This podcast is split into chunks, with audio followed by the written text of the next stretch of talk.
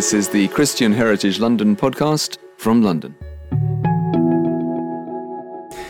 Well, it's a great privilege for me to be sitting here at London School of Theology with Professor Tony Lane.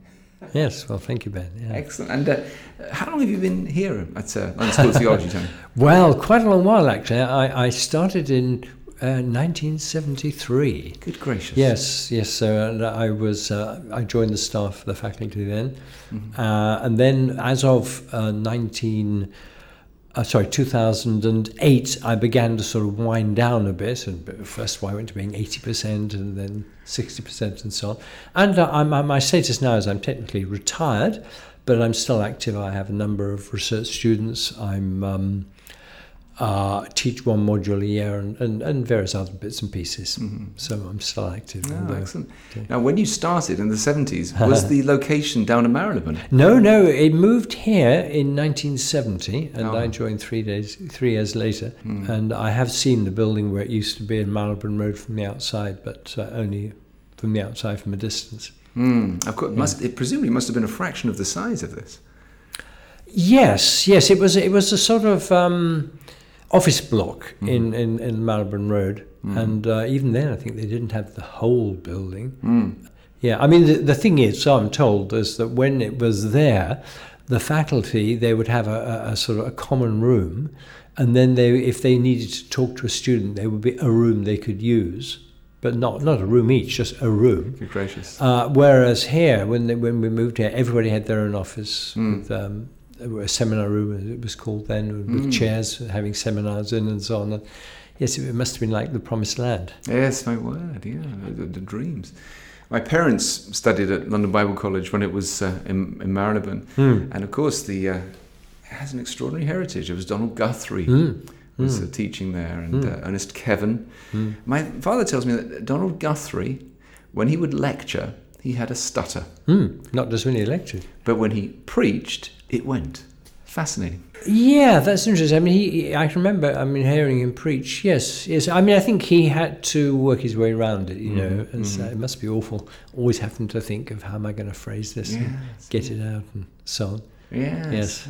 I wonder, it'd be fascinating to hear him. But what a legacy he left. His books have been respected for generations. And I remember When contemporary characters like Don Carson say this is still worth reading, you think, well, it's probably still worth reading. Well, the building where my room is called the Guthrie Centre, which was built in the 90s and named after him. Now, of course, you are considered to be, and you can correct me if I get it wrong, you're considered to be a world expert on John Calvin. Well, one of many. Yeah, I mean, I have. When I started doing theological research, it was on Calvin. That was in 1969. Mm-hmm. So I suppose I could say I've studied Calvin in the 60s, 70s, 80s, 90s, 90s, coming up for about 7 or 8 decades. Obviously not whole decades, but just the end of the 60s and the beginning of the 20s. But yes, so I've studied him for a long time. You were into Calvin before it was cool. But back then, in the 1960s, do you remember how you first came across Calvin? Yes, I do, actually. There was somebody who was very influential on me when I was a student, and he sort of got me interested in Calvin. And for my 21st birthday, I asked some friends to give me a copy of Calvin's Institutes, and I read it. Obviously, it's sort of a little bit heavy going at that point, but found it was quite profitable. Then when I started doing research, initially I was working on the New Testament, Romans chapter 6. And I did that for about 6 weeks before I found out that the subject, the topic that interested me, the question that interested me, had already really been answered. And I was going to be shunted, as often happens in New Testament studies, into some really obscure detail, which frankly I wasn't going to be interested in. And I realized where my interest really was in historical theology and Calvin in particular, and so I then started working on Calvin. So, and where did you come from before London School of Theology?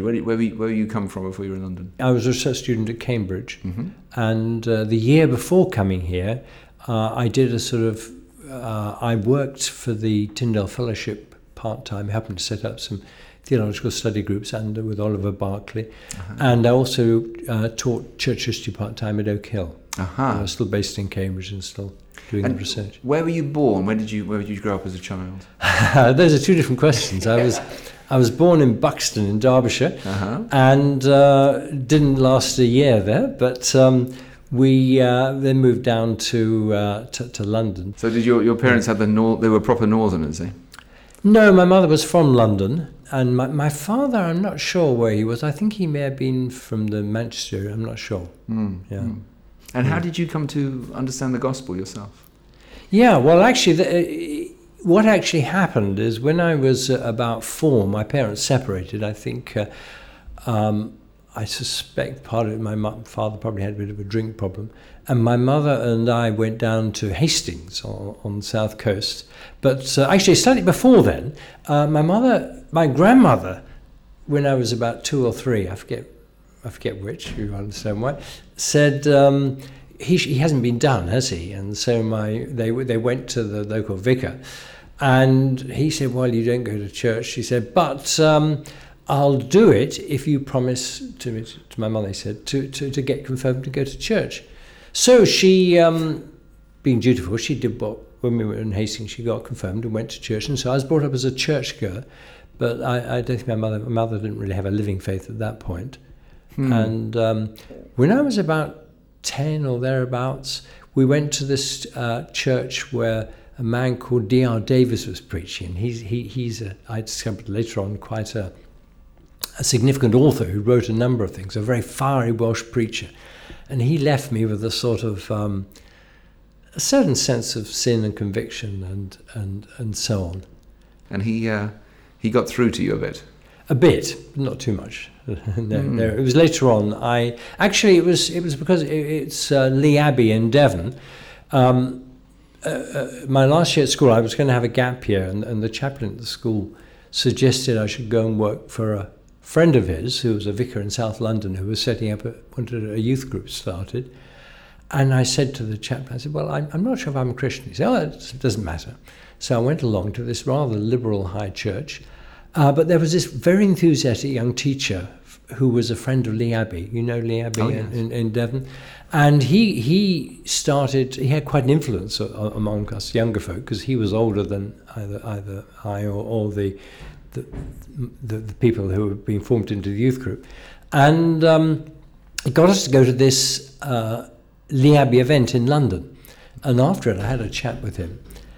And he explained to me that being a Christian meant being wholly committed.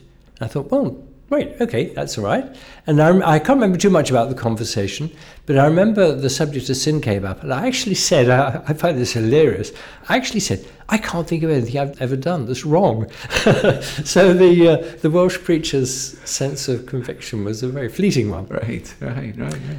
And then I went abroad for 7 months to the Netherlands and came back, and when I got back, again through the same chap with connections to Lee Abbey. A whole lot of us went to a youth camp down at Lee Abbey in August.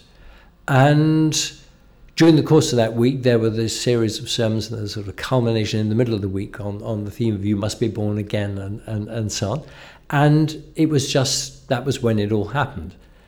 And so I regard the earlier event as my sort of my conception, and the one event at Lee Abbey is my birth. Right, so it was a sort of 9-month gestation process, a process with, with a beginning and an end. Mm. And you were a teenager at this time? Yeah, it was just a few weeks before I became a student. So it was very good, really timing. Gracious me, good timing. Yeah. Mm. And you'd gone to, what were you doing in Holland? Yes, I worked with Shell. I was a computer programmer, and I programmed second-generation computers. Uh-huh. The computer we programmed was as large as this room, and I mean total volume, as large as this room. And it had, of course, far less computing power than a modern mobile phone would have. And they had a first-generation computer whose job was to turn the old program into punch cards to go into the into the second generation computer. Punch cards. I have to go into the second generation. Yeah. Graciously. Yeah. So this was right at the beginning of computing. Yeah. And then you went up to Cambridge to study what? Well, I was a mathematician, and I went up and did maths and did... No, so I went to Oxford and did maths for 3 years. Mm-hmm. Yeah. And then halfway through, I was talking to the curate at our church, and he said to me, what are you going to do when you finish? And I said, well, I'll probably go on and do research in maths, but what I'd really like to do is theology. And he said, well, why don't you? And I said, well, I don't feel called to the ministry. And he said, well, that doesn't matter. And that set me thinking. And actually, two people, I had a chat with Jim Packer, he was based at Oxford, so I mean, he was around all the time. And I had a chat with him about it, and I had a chat, went to Cambridge to talk to Derek Kidner, who was the warden at Tyndale House. And the upshot of it was that over a period of time, I became convinced that this was the right way forward, and so it all happened. So and now you're there at Oxford, and you can go and knock the door of Jim Packer, and you can have a chat with Derek Kidner. Yeah. So when you were up at Oxford, were you part of the OIKU? Yes, indeed, yes. And you'd have people come and speak for you. Oh yeah, lots of sort of the Michael Greens and the John Stotts and the Dick Lucases. They all came regularly and so on. There was some conference and John Stott was a speaker, and I nobbled him to talk to him about Romans 6, and he obviously in the course of the conversation I mentioned, it must have come up that I was going to Cambridge to do research on that, and he came and spoke to the Kikuyu in my first term there, and he was late arriving, and I was just sitting there actually in the front row. It was a sort of circular thing, and as he came in to speak and walked past, he stopped and greeted me by name. And there are lots of other stories of that. He had when you think of all the people he met in his ministry, I mean, I'm sure it was intentional. I'm sure that after our conversation, he went away and wrote it down and made a note and so on. But I mean, that says something about his pastoral heart. It does. He I know many others have stories like that about John Stott. Yeah, I've heard Sinclair Ferguson say that Stott saw him at a conference. I think he said it was in Edinburgh, and Stott said to him, "How are you, Sinclair? I regularly pray for you and for Dorothy," which made you think, he means it. He must do, because he knows my wife's name. Yeah, indeed, yes. Okay, so 5 years at Oxford. So 3 years maths, 2 years a BA in theology, and then you went to do straight to do a PhD at Cambridge? Yes, that's right, yes. What was it like being taught in Cambridge when you were learning things which are so evangelically clear? Was Kidner involved? Well, no. In fact, this is quite a remarkable thing, because you remember I went to Cambridge to do New Testament with Charlie Mole, who had lots of research students, was a very good supervisor. Now, obviously, when I turned to do Calvin, he wasn't going to be any use. It wasn't his area. But it just so happened that the leading Calvin scholar in the UK, T.H.L. Parker, was a country vicar 2 or 3 miles outside Cambridge. Gracious. I mean, in God's providence. Amazing. He was there on the spot. Amazing. So I had him as my first supervisor. And you did a PhD in Calvin. Anything particular, just Calvin generally? No. It was Calvin's use of Bernard of Clairvaux. Oh, really? Yeah. My goodness. Yeah. Well, if you've been reading the Institutes, when he ever cites Bernard, it's always this beautiful, heart-resonant and very devotional priority that Bernard seemed to have. Yeah.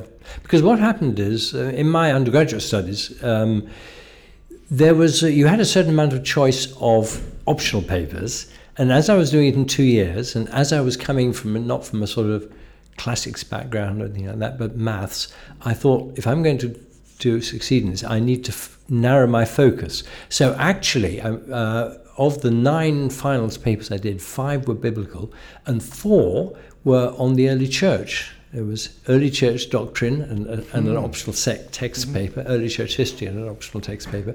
So it wasn't exactly a broad background, but it meant I really got immersed in it. Mm-hmm. And while I was doing that, I forget exactly how it happened, but I read John Henry Newman, his essay on the development of Christian doctrine.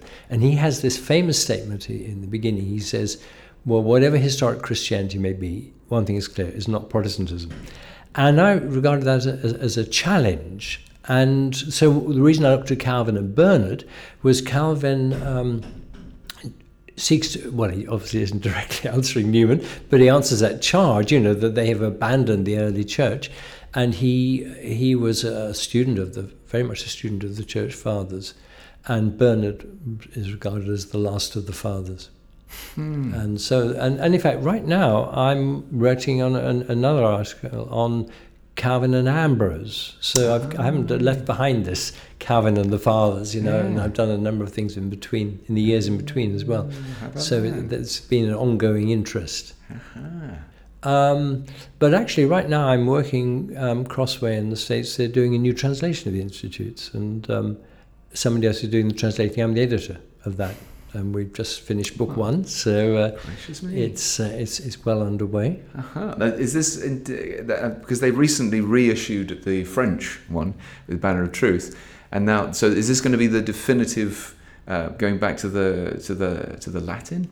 It's the Latin, but the chap who's doing the translation he refers to the French where the French has something distinctive to offer, but it is a translation of the Latin. Oh, so it'll be the let's get this right, I think the 6th, yes. So there was Norton in the 16th century, and Jim Packer reckoned it was the best translation, but of course into 16th century English.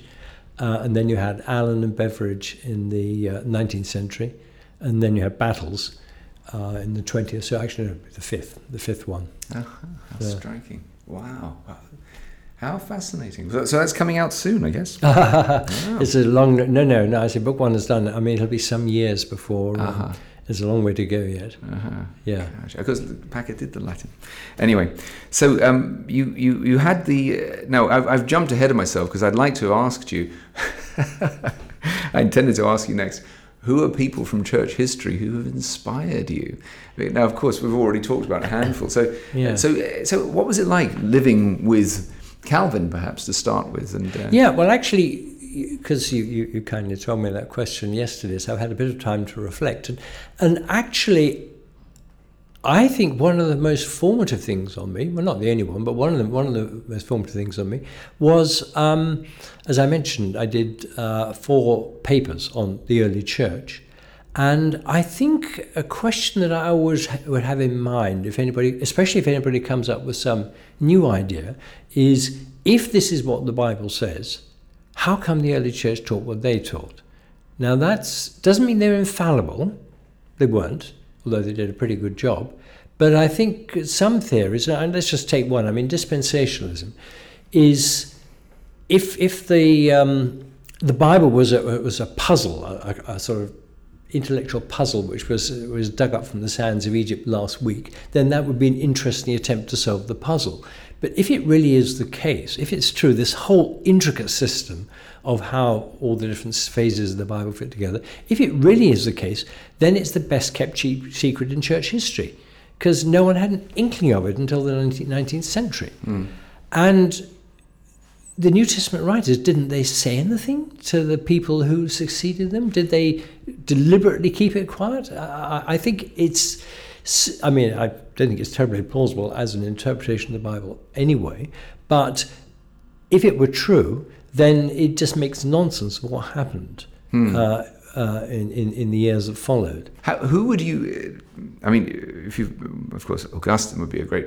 person to read to start with, if someone was thinking of who should I look to then if I want to learn about the... Yeah, actually this is perhaps the time to mention a book I did some years ago. It's called the Lion Christian Classic Collection, and I chose 100 classics, books that I think are still worth reading today, still have something to offer today.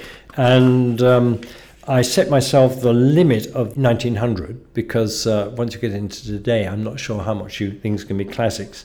Yes, so, I mean, there are a number of writings there from the early fathers, and Augustine's Confessions, for instance, is one of the great classics of not just Christian history but of Western history. Mm. It's if you have to have the classics of Western civilization, that would belong among them, and that's.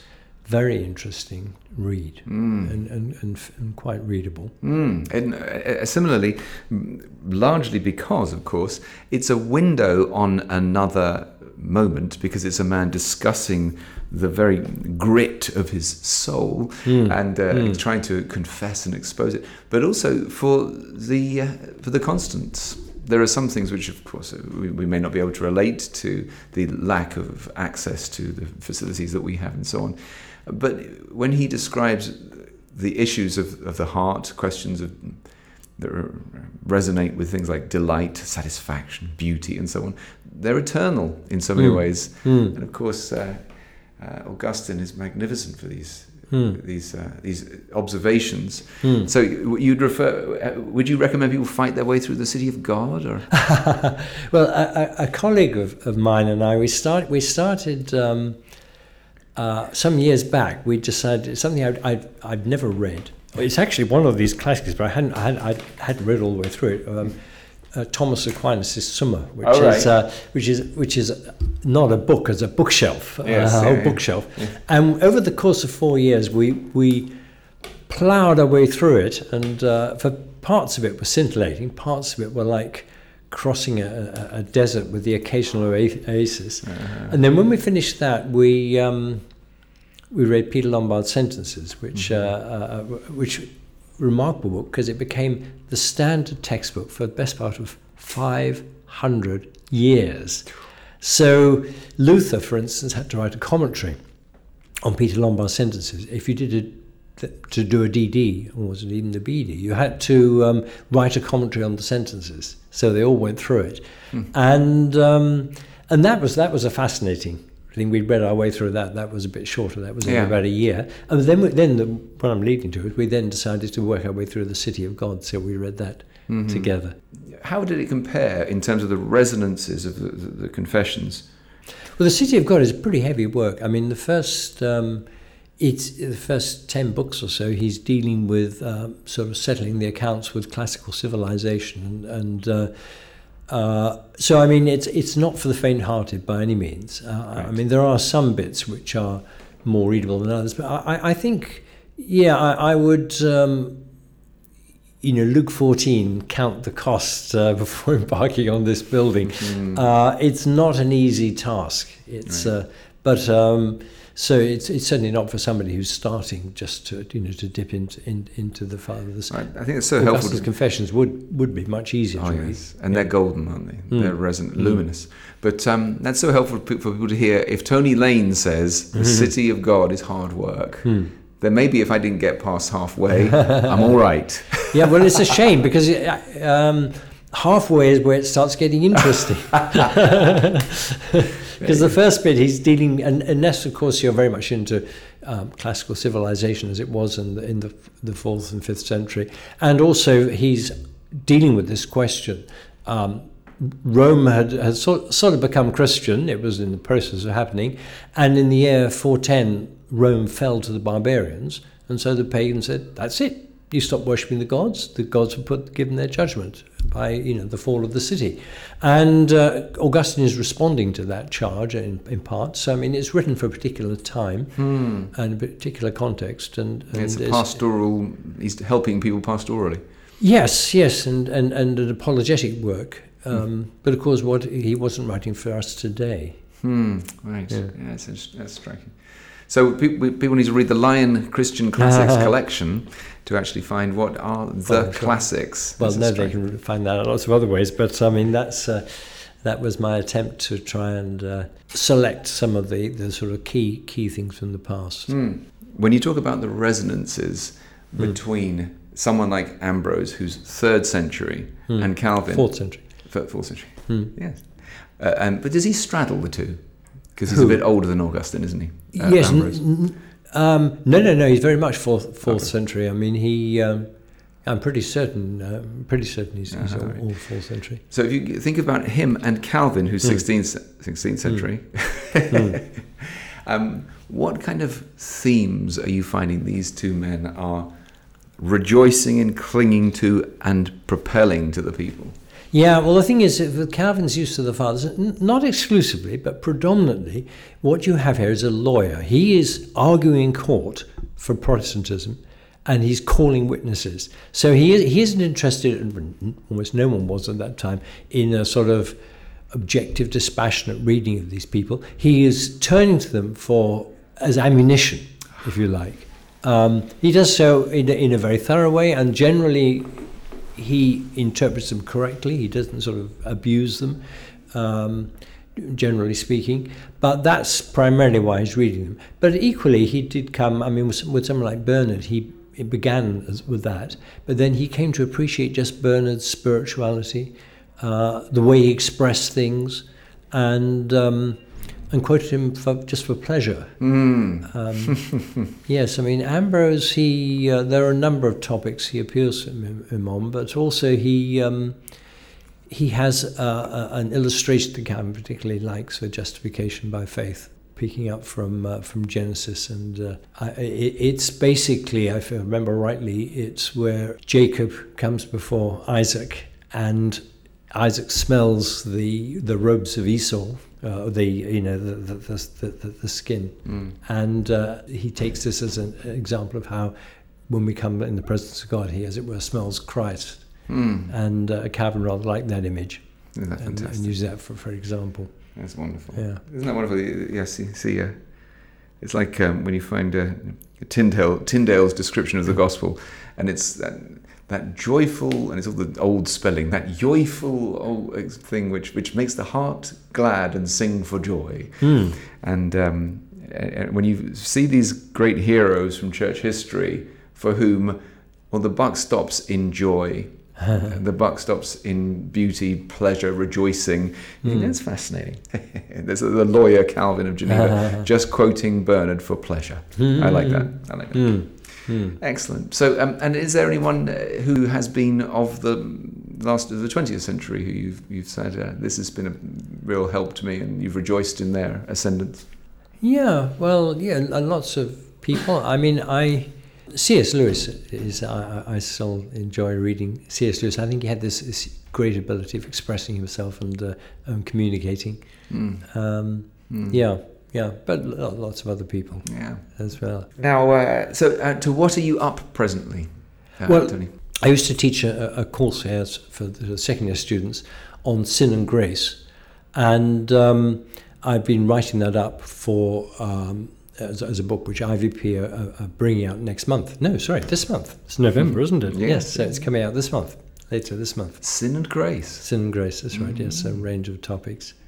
Looking through it chronologically, through history, or thematically, or biblically? It's very much with a historical perspective, but no, it's thematically. I mean, I start with just a brief bit on creation to put it in its context, and then the effect of sin, the nature of sin, fall, original sin, and grace, election, predestination, and then becoming a Christian, repentance, faith, and baptism, especially baptism and how baptism and faith tie up together.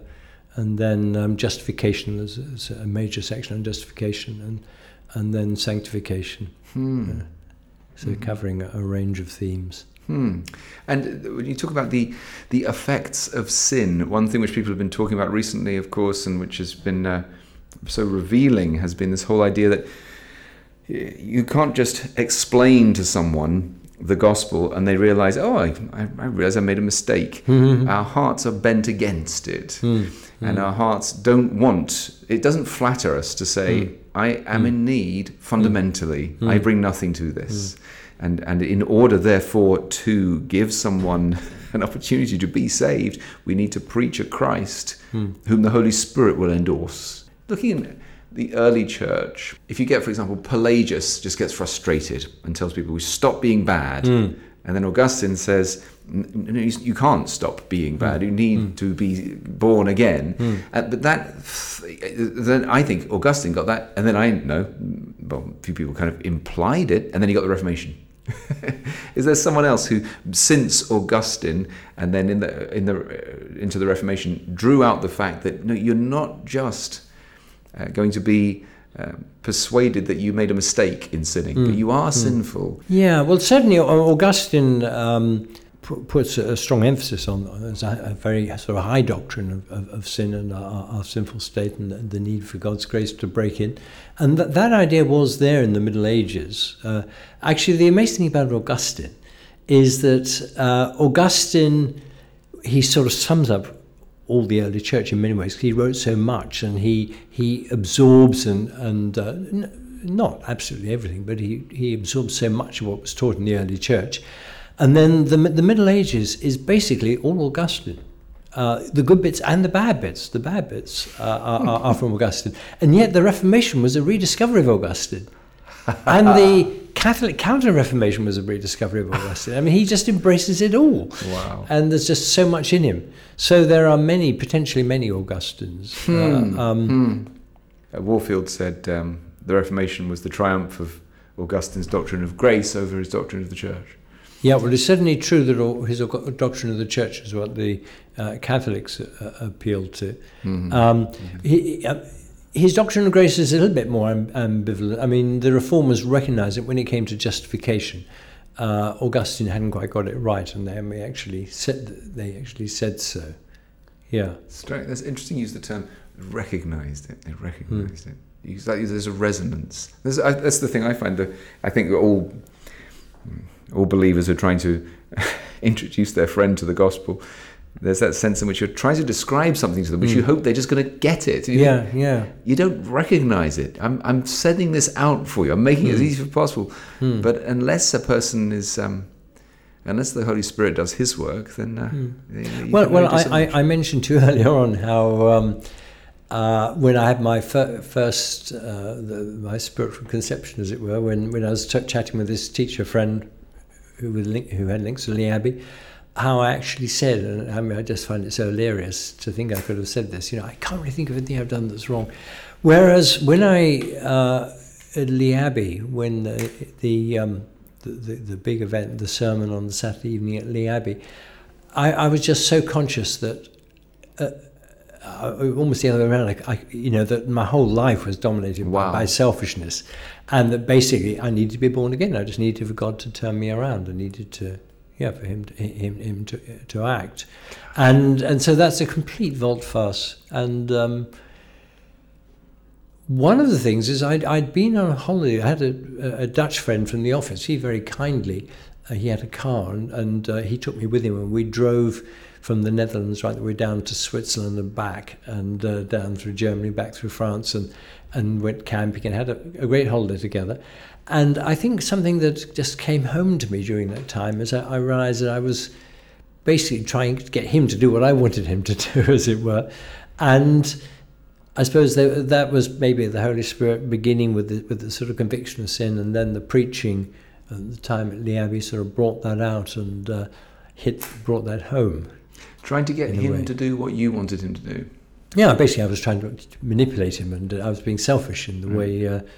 I just became aware that I was doing that. How fascinating! What a fascinating thing! And you started to felt a finger on you. How fascinating!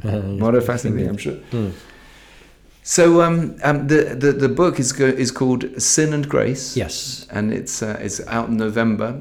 Now you have been considering people who have been considering the gospel for decades. You've been teaching it, and you've been teaching how people have taught it. You've been meeting students, and you've been looking at the world with the eyes of a historian as well as a theologian. What would some advice be that you would give to people listening to this?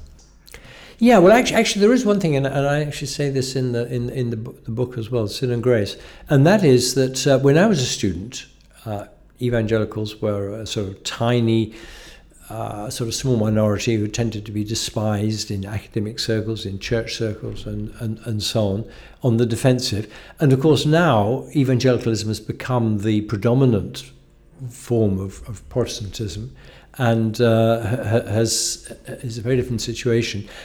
And as a result, whereas originally evangelicals tended to sort of focus in on just a few points, now they've sort of broadened out, become interested in issues like justice and that sort of thing, and there's nothing wrong with that, but there's a danger that in doing that they end up losing grip of the basic doctrines of the gospel.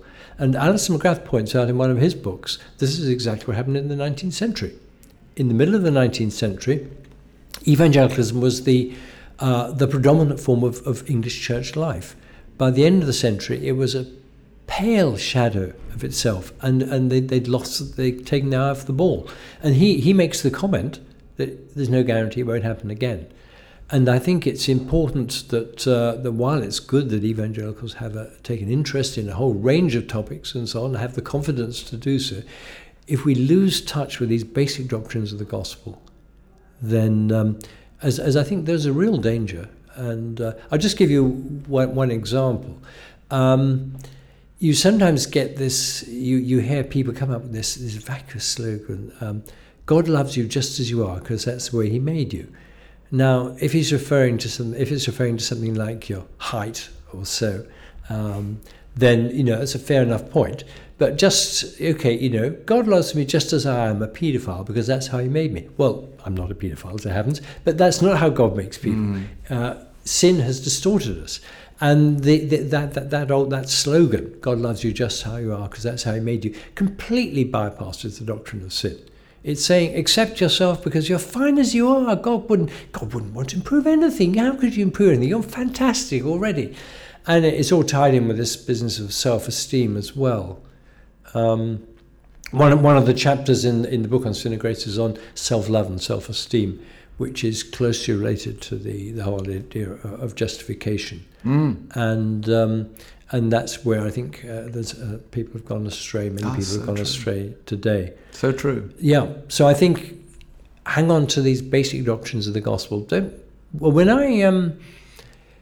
I was first here, the leaving students all had a chance to preach in chapel, because we used to have a chapel service with the sermon every day of the week. So there was time for them all to do it. And some of my colleagues noticed you tended to get the same sort of sermon from a whole lot of them. They almost as if they only had one sermon. And there was a sort of narrow view of the gospel, and that was what people stood firm on. But it's right that we've moved out beyond that, and people got a lot more to say, and not just dwelling on one or two points. But that mustn't happen at the expense of the core truths of the gospel. And here you've been describing how over generations and centuries that core central part has been frequently to do with a doctrine which makes the heart sing, a doctrine which isn't just pedantic but is glorious and is wonderful. And yes, it does concern you when you see people, it's just that. You're describing the glory of eternity. It's not just that. And if you're seeing it as just that, have you got it? And then, of course, and the whole world and the flesh and the devil are saying, yeah, it's just that, it's just that. Yeah. But the Holy Spirit says, no. And eternity says, and the Lamb will fill it with his glory. It's been absolutely wonderful to have this time with you. Thank you so much, Tony. And we look forward to reading Sin and Grace. Thank you. For more episodes of the Christian Heritage London podcast, and for information on Christian Heritage London events, tours and walks, please go to christianheritagelondon.org.